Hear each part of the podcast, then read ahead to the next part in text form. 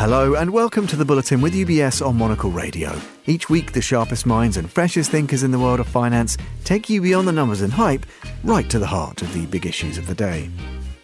This week, we're reflecting on the most recent white paper from the UBS Sustainability and Impact Institute, published to coincide with the World Economic Forum's annual meeting at Davos. This year's white paper, Bloom or Bust Aligning Technology and Finance to Address Biodiversity Challenges, sets out a challenge that the global community is finally, seemingly, starting to really grasp namely, that biodiversity loss requires just as swift action as climate change to address. In the report, two of whose authors we'll hear from today on the programme, UBS has gathered experts in the field to reflect on the problems at hand, to explore the efficacy of the existing solutions available, and to consider the role that a mix of finance, government action, and deep partnerships can play in enabling the initiation of nature's recovery. Well, let's start the show by meeting the first member of our panel today. It's a pleasure to welcome back to the programme William Nicolle, ESG analyst in the UBS Sustainability and Impact Institute. William, as ever, great to have you with us. Can you give us a sense of how dependent the economy is on on nature and why it's so important to calibrate that properly when we're looking at addressing some of these urgent global challenges? The starting point for the answer here is not looking at just what is dependent on nature. I think the starting point really needs to be that all economic activity is dependent on nature in some way. And I start like that because in the report we have this figure that around 60% of GDP is at least moderately dependent on ecosystem services, which implies that maybe there's a, a portion that's not, which is wrong. You know, nature is really the backdrop for existence. And this is really a question of a degree of dependence. So, where really are the economic activities that have some high dependence on nature? And I think it's easiest to start with thinking about the sectors where there are clear natural inputs, where clearly there are you know there are things coming from nature which are central to the things that those industries produce. And the easiest starting point, I think, is agriculture. You know, agriculture uses healthy soil to produce crops. It uses lots of water in that process. There are other elements of nature, living things that help to produce crops and sort of increase yields, such as pollination. All of those things that go into producing, say, a ton of wheat, they're known as ecosystem services. And this is broadly just the benefits that flow from nature to people. And you can clearly see there that if you have sort of stronger ecosystem services, if you have healthier soil, sort of more clean and a, reliable source of water, as well as sort of more bees buzzing about, you're more likely to get higher yields in agriculture. So that's a very clear and strong story, and it provides a very good basis for like why nature is economically important in these very sort of nature-facing economic sectors, if you like. And if you zoom out and sort of take that understanding, you can start to see where nature dependence is hidden in, in other areas of the con- economy where you might not think there are these dependencies as much. So I think a good example is water. You know, that's an element of nature. It's um, not a living element, but it is still something that nature provides, and it is used as an input in industries across the economy. If you look at, say, nuclear energy, it needs a lot of water for cooling, same as kind of other forms of power generation. And you can see that if you get a sudden disruption to the water supply, then you also get a disruption to the power supply. You know, the, the nuclear power plants can't meet their cooling needs, and then they, they therefore can't kind of produce energy for the grid and you can see sort of flashpoints where suddenly you get a disruption to these these ecosystem services and that has economic implications so a good example is in France. In 2022 there was a big drought and river levels were generally much lower than their historical trends. And stakeholders across the energy industry particularly nuclear because it's quite water hungry had to turn down the amount of power that they put out because they couldn't get enough water from the rivers to actually safely produce energy. So I think that's a good example of these hidden dependencies as you zoom out from the sort of the more obvious sectors where nature is important, like agriculture. And then if you zoom out again, you can get even kind of more hidden uh, dependencies, if you like, because some sectors you might think have basically no relevance to nature. Like what does what does software have to do with how much water's in the ground, right? And again, when you start looking through this lens of nature, you can see these little hidden dependencies everywhere either directly. So, for example, you could see data centers use a lot of water that underpins a lot of software infrastructure, but also companies that don't directly interact with nature and ecosystem services have these dependencies through their supply chains. So a good example, again, going back to agriculture, is like food distributors. You know, your local supermarket doesn't depend on the healthiness of the soil or how many bees there are just to sort of have a store and sell you products and you walk in and buy it. But the people that they get those products from have a very direct interface with nature. So you can see the store has has an indirect dependence through its supply chain. So this is really where, you know, com- coming back to your question about why is nature important, is because lots of economic activities and the, the sort of quality of the things they produce, the quantity of the things they produce depend on ecosystem services. And this has importance for other economic sectors where you might not immediately think they're nature relevant, but they have hidden dependencies, as well as sectors where they really don't have on the surface uh, dependence on nature, but they do via their kind of supply networks. If we look at the economic risk profile here, there are clearly a number of significant areas of, of, of risk and of jeopardy. How, how do we best go about managing them against the backdrop that you've described? Well, it's a very complicated question, and, and it might be, you know, when you're asking that if we if we know about all of these risks, why aren't we already managing them already, right? Financial markets is, for example, to manage financial risks, and they do that, I think, in a in a very effective way in the modern world. And really, our understanding of these risks is just only beginning because only in 2022 did governments agree this sort of big Paris Agreement for Nature. It's called the Kunming Montreal Protocol, and one of its primary goals is to reverse biodiversity loss by 2030. You know, it's 2024 now, that's only six years away. So the question of sort of how do we manage these risks, we were only really kind of starting to get our act together on sizing them up, which is this sort of 60% of GDP exposure, as well as setting goalposts for when we want to reduce them by. There are big barriers sitting in the way of how we manage these risks. One is just nature is invisible today. You know, it has a value clearly. It's it's an input to all of these economic activities, but it still has no price, which means we don't know how to put a sort of pound or dollar value on the contribution of bees to farming output or the contribution of water to the output of the nuclear industry. And that's always going to be a problem when you're trying to reflect values in prices. In our current system, we have some distorting effects via subsidies where um, we currently still pay kind of more nature harming activities than activities that support nature. Again, probably built on our only recent understanding of the size and, and exposure of, of these risks. But today, subsidies are five times larger for nature harming activities than subsidies that flow to activities that support nature. And that's a big distorting effect and, and you know, actually incentivizes the, the growth of these risks as opposed to their management, I would say. And this brings us around to, you know, where are we today then? How do we start managing these risks? And there are a few estimates out there for how much it should cost. One a few years ago put the investment gap at around 700 billion. And that was a few years ago. It's likely to have increased a little bit since then. We see capital markets being able to play quite a significant role here. And the starting point for capital markets to begin kind of looking at these risks and incentivizing their management is this thing we call nature focused transition finance.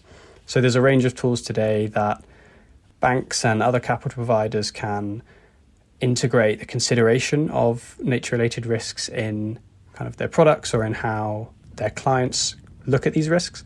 And a lot of them can be classed as transition finance, which is where broadly you link the promotion of positive behaviors that support sustainability goals to the financing terms of the product. So think about kind of your average loan or your average bond if you have, for example, a requirement to disclose these risks or to manage them effectively as part of the financing terms, you can start to build a greater knowledge base as well as proactive management of risk throughout the economy.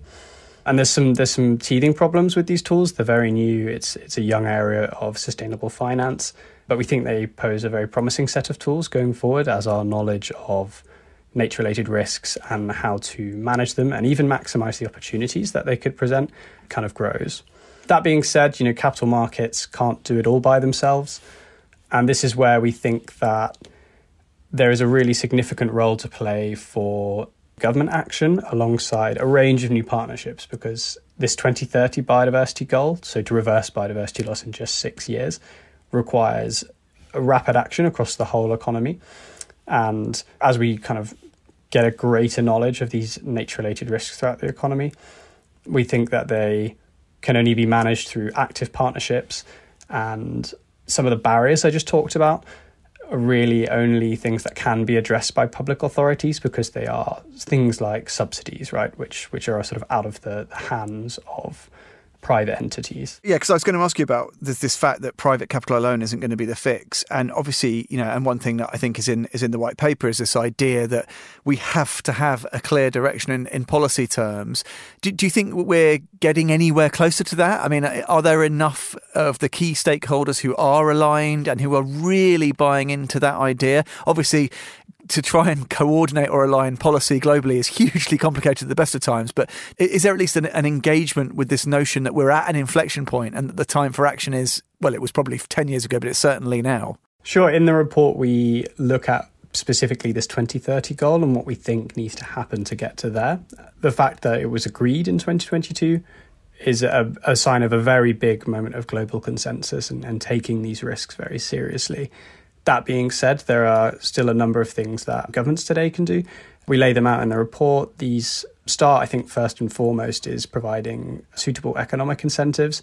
I really think the lowest hanging fruit you can get is basically aligning public physical expenditure behind sustainability goals. So, essentially, winding down subsidies that flow to nature harming activities and getting more towards nature um, supporting activities. One example we call out in the report is how some countries have recently linked agricultural subsidies with environmental improvement. I think this is the direction it's going in in Europe, for example. And I think that is a good example of governments kind of doing the economic incentive piece. However, there are there are sort of other ways that governments can also play an important role, which we, again we touch on in the report. One is just sending clear signals, right? Because the private sector can still play a big role through all these transition finance tools as well as partnerships, except these are this is a long term transition and you need confidence in the direction of travel from a policy perspective. So that being said, governments can can send those clear signals, particularly through kind of taking the international agreement uh, for this 2030 goal we have and implementing it into sort of convincing national policies.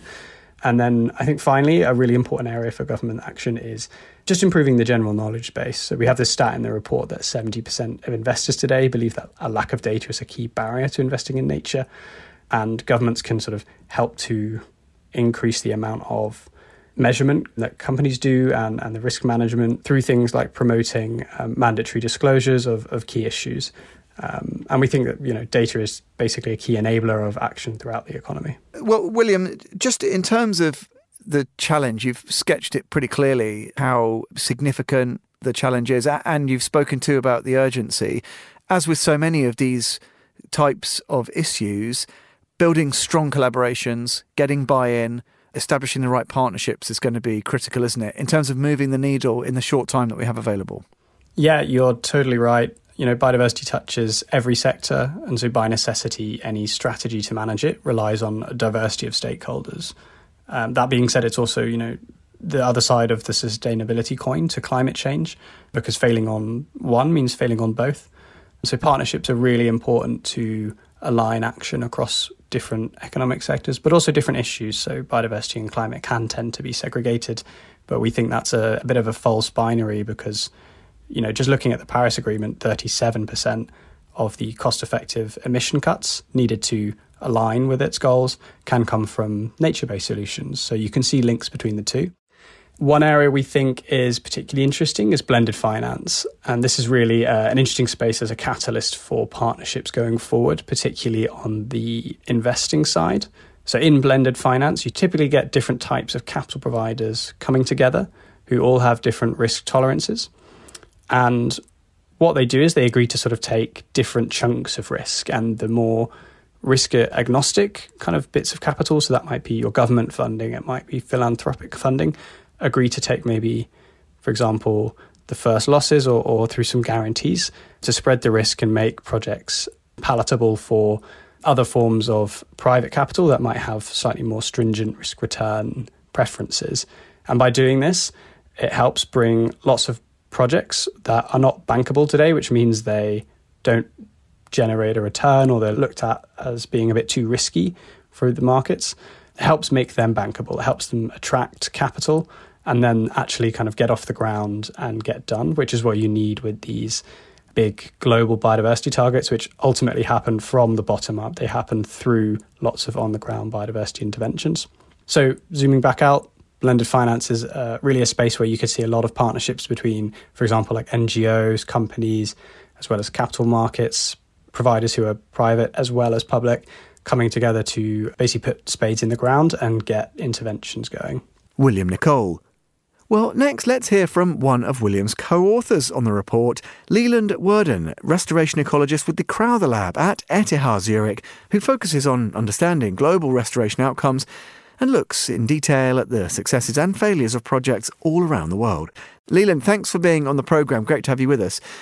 Let me ask you first of all about metrics, because how we measure what the metrics we use are in this space is so critical. And if we look at the demands of uh, the targets for 2030, there has to be such clarity, doesn't there, about measurement, about metrics. Tell us a little bit about, if you agree, why that is so important.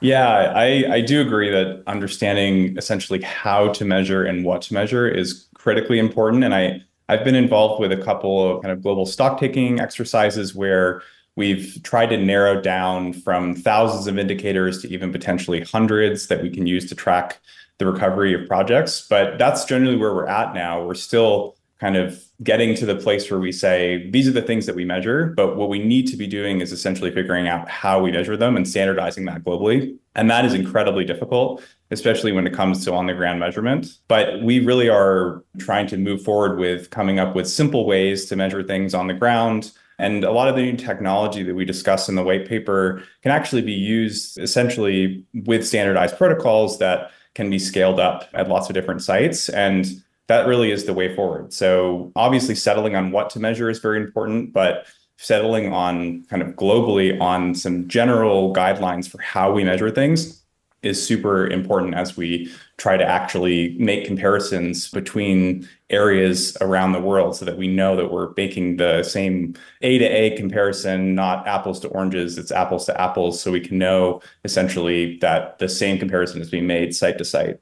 Well, yes, and to that point, then, Leland, can you talk to us a bit about the the toolbox of technologies available then to to measure? Because I guess there's sometimes a bit of a misunderstanding, whether it's willful or otherwise, that you know a revolution is needed. But actually, is it the case that we have lots of options in that arsenal, in that toolkit already, and it's really more of a of a deployment question? Uh, what do you what do you think about this one?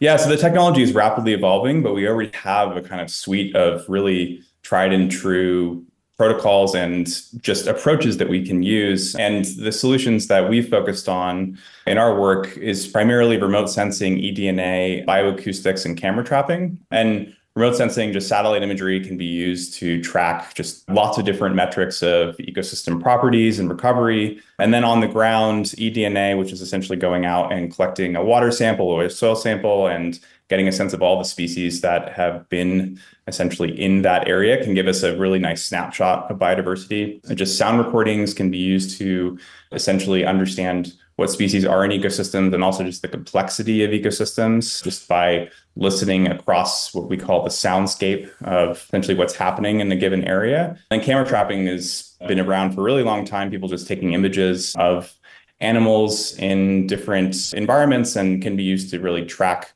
population densities and what's there and what's not. So we do really have a really nice toolkit that has been assembled. And we're at this point basically trying to drink from a fire hose of data that are coming in from all over the world. But a lot of it that we do have these this good set of metrics, we just really need to think about how to standardize measurements. That's not to say that there won't be lots of emerging tech in the future, and remote sensing essentially comes out with a new data product um, essentially every week, it seems like at this point. But we do have a lot of the tools that I think can be really used to create this manageable monitoring framework for biodiversity around the world. Yeah, absolutely. And the the data that we derive then, Leland, what what can we do with that? Because I guess there's a there's a moment here we're at a bit of an inflection point, but there is clearly a, a potentially transformative power that that data has. And I know from talking to William and others that your lab has some amazing data products, some amazing indices. Maybe you can tell us a bit about what we can do with all the data that we do harvest. Yeah, so there's already basically over a billion species occurrence data in this database called GBIF. And there's also a lot of other biodiversity monitoring um, databases that are coming online. And essentially, as we start to sample biodiversity and understand how it changes over time, we can try to integrate all these different disparate data sources into basically what we call data ingesters that can take all the different sources and try to compute um, the state of biodiversity at, at a given point on the ground. And the Crowther Lab has really been pioneering this new metric or index called the seed biocomplexity metric. Essentially, it's a data ingester that can take information from remote sensing. We're integrating eDNA and acoustics at this point and understand how basically pull all these technologies together to basically give us the idea of what the state of nature is at any given point on the world. So the end goal is basically to understand the state of nature relative to its undisturbed condition. And as it evolves, we're basically using this to hopefully to track the state of biodiversity at a 30 by 30 meter scale globally. Um, and this is something that we're really pushing forward right now and just try to figure out how we can bring in all these data sources. But at the point, this point, the lab maintains just databases of 400 data layers globally. And this all goes into different forms into computing this metric. So they're really incredible kind of advances in machine learning and statistical technology that basically can help us take all of these data sets that seem like they're basically kind of hard to actually integrate all together, but actually put them all into one complete picture of the state of biodiversity. Leland, just finally, let me ask you what is the potential here? Yeah, having essentially some type of standardization that can help us track the state of nature and how it changes based on different practices that are happening on the ground is incredibly important. And I think even just for restoration practitioners, the lab has a platform called Restor that helps essentially people to get access to these data so they can understand the recovery that's happening at their sites. So basically unlocking and democratizing access to data has been really helpful for practitioners that don't have maybe the technical expertise to look at remote sensing data and track recovery over time, but also for potential investment in nature-based solutions and companies that are trying to understand their global footprint on the ground. These type of combinations of all of these different types of biodiversity data sources can actually help companies and organizations have a sense of the actual impact that their supply chains have on biodiversity. And this is really critically important to really understand um, how people can try to obviously decrease their impact on biodiversity, but then also choose where we really should be investing the most in infrastructure and funds towards restoration and conservation projects so that we can try to bolster biodiversity in areas that have been impacted the most. Leland Werden, bringing us to the end of this edition of the Bulletin with UBS, setting the agenda in the fast moving world of finance each week here on Monocle Radio. Listen again and explore more at monocle.com. That's where you can join the club by subscribing to the magazine. You can also follow this programme wherever you get your podcasts. And don't forget to discover more and find out how UBS can help you at ubs.com. This is The Bulletin with UBS on Monocle Radio. I'm Tom Edwards. Thanks for listening.